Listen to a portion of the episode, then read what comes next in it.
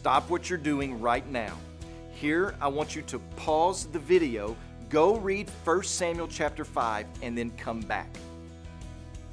Surely you notice sprinkled throughout this passage the hand of the Lord. A little piece of irony, don't you think, that God's active and strong hand has been mentioned so much, but Dagon's hands had been cut off.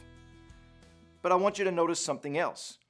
It doesn't come across as clearly in the English language, but what is the descriptor of God's hand? It's the heavy hand of the Lord.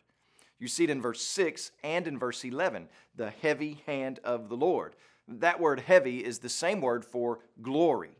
When we see the heavy hand of the Lord in chapter 5, what we are seeing is the glorious hand of the Lord. God is bringing glory to himself, not to the Israelites. The Israelites are nowhere to be found. They have been routed and defeated, but God has not. He is glorious all by himself. He needs no human hands to prop himself up. So, Christian, hear this clearly God does not need us to win battles on his behalf.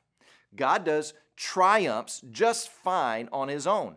He puts fear and panic into the hearts of the enemy. He causes them to tremble with terror with not one Israelite soldier around. He does not need us. He does not need to be propped up by us. We are the ones in need of Him. And as such, we should be the ones bowing down to Him. When you pray today, please remember Juan Fernandez and his family, our missionaries in Missouri. And also remember the Manda Life Word broadcast that's heard in Tanzania.